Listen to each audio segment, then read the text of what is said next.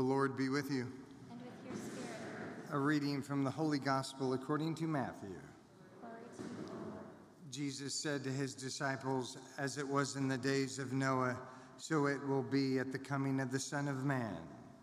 In those days before the flood, they were eating and drinking, marrying and giving in marriage, up to the day that Noah entered the ark. They did not know until the flood came and carried them all away. So will it be also at the coming of the Son of Man. Two men will be out in the field, one will be taken and one will be left. Two women will be grinding at the mill, one will be taken and one will be left. Therefore, stay awake, for you do not know on which day your Lord will come. Be sure of this if the master of the house had known the hour of night when the thief was coming, he would have stayed awake and not let his house be broken into. So, too, you also must be prepared, for at an hour you do not expect, the Son of Man will come.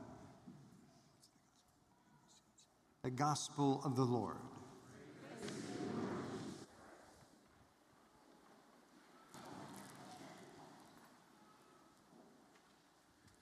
The Lord be with you. Almost hard to believe we're already in Advent, right? And Christmas is just around the corner.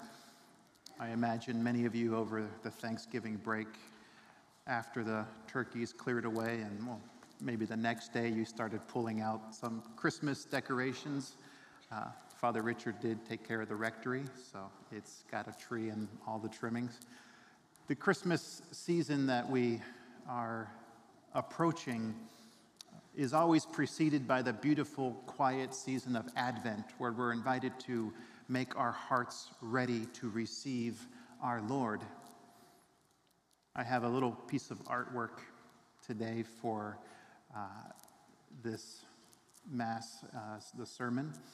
And uh, it's kind of, Christmas isn't always, a, an, let's say, an image that when it's painted, shows all of the depths of the theology behind what it meant for Christ to become one of us. And when you look at a painting, you often just see Mary, Joseph, Jesus, and a few animals, and it's basically it is what it is. But the, the artist I want to use today, his name is Lorenzo Lotto, and he painted during the Renaissance. I never once studied him uh, when I studied art he was sort of a forgotten figure because he lived at the same time as the greats like Raphael. And so you really couldn't get a job in Rome or Venice or Florence at that time if you weren't Raphael or Michelangelo. And great artists were sort of on the periphery, and, and that was what happened to Lorenzo Lotto. And so he painted this image of Christmas. And as I was researching recently just some of the artwork, I, I stopped at his painting because I realized there's a lot hidden here. It's more than just Jesus, Mary, Joseph in the stable. So I want to kind of dive into what more is there because this painting really shows us the theology and the beauty of Christmas. So if we look at Jesus in the manger, he's lying on a manger that has a white cloth.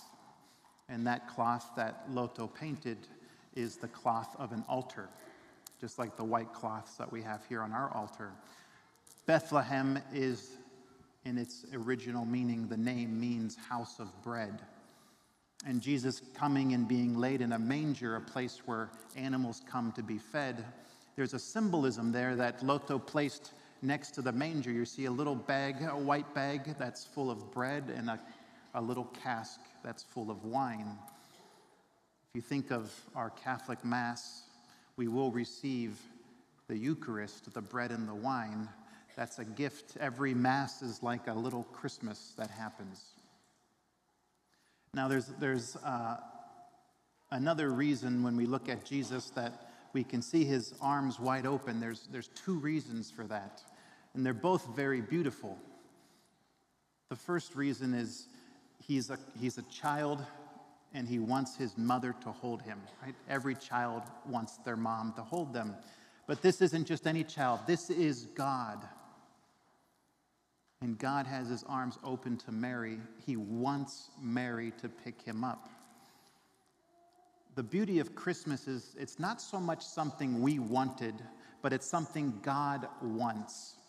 God wants Christmas. He wants to come to earth to be in a relationship with us. No matter what our past has been, whatever sins we've maybe committed, whoever we are, God wants to be in a relationship with you. And how beautifully it's expressed in this little child that wants its mother to hold him. Jesus wants you today to accept his embrace. The second meaning of Jesus' arms wide open, we, we will understand when we read from Philippians, one of Paul's letters, a beautiful letter, and he has this in chapter 2. This is a hymn he writes. Jesus, although he was in the form of God, did not consider being equal to God something to be grasped. We can just pause there for a moment. Jesus, before he became flesh, he was with God, but he didn't hold on to that in a way that kept him from doing something beautiful, which was the Father's will. And that phrase ends that Jesus became obedient to the Father, obedient even unto death. Jesus came to die for us so we would know we were loved and we were saved. And that's why for Lotto, he painted something. If you look at the image, you'll notice there's a crucifix on the corner of the house. And I don't think Mary and Joseph brought that with them, right, on the way to Bethlehem and hung it there. That wouldn't be right. It would actually be almost awful to think about. But our Christian homes today have a cross or a crucifix. And if you look at Jesus together on the cross with the manger, Jesus with his arms open.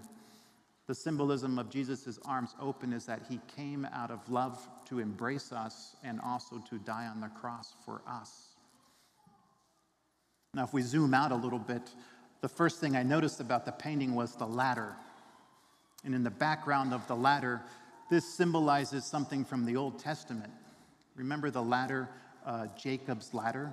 Right? It's a dream Jacob had where he saw the heavens opened and the angels descending and ascending. The ladder symbolized God's way of coming to earth to send his blessings. It's not that it was a ladder that we built rung by rung up to heaven, kind of what they were doing in the Tower of Babel, right? But it's the reverse. It's God lowering the, the ladder to the earth. And that ladder in the Old Testament becomes real in the person of Jesus. But how did that happen? It was through Mary, who said yes to give Jesus human life and birth. That's why the ladder passes through her figure. And that is why Christians from the beginning have honored Mary with beautiful titles and honored her because if it wasn't for our mother, Mary, we wouldn't have received our Savior. So we thank Mary and we honor her. That's what Christians have always done. There's also a symbolism in the two turtle doves that are in the corner. You can barely see them. There's not many animals, but he puts the turtle doves there. And for anyone in the Renaissance, there was, there was a beautiful symbolism of turtle doves. They were a symbol of faithful love. I don't know if it's true or not, but what they believed back then was that a turtle dove, when it finds a mate, they are together for life. If one of them dies, the turtle dove doesn't get another mate. They don't look for another one. They're faithful to their first love. And so the image of the turtle dove is a reminder that God is faithful to us, his first love, even if we are not faithful to him. The whole story of the Old Testament is God making a covenant and then another covenant and another covenant, and we kept breaking those covenants because of sin, and yet God didn't give up. He sent his son for the new covenant. God is faithful even if we aren't.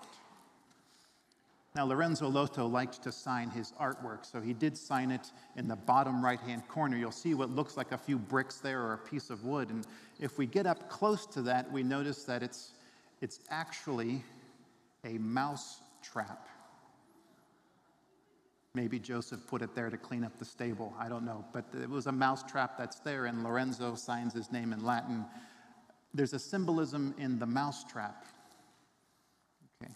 the birth of Jesus, his becoming one of us to die on the cross was a trap for the devil, for the evil one.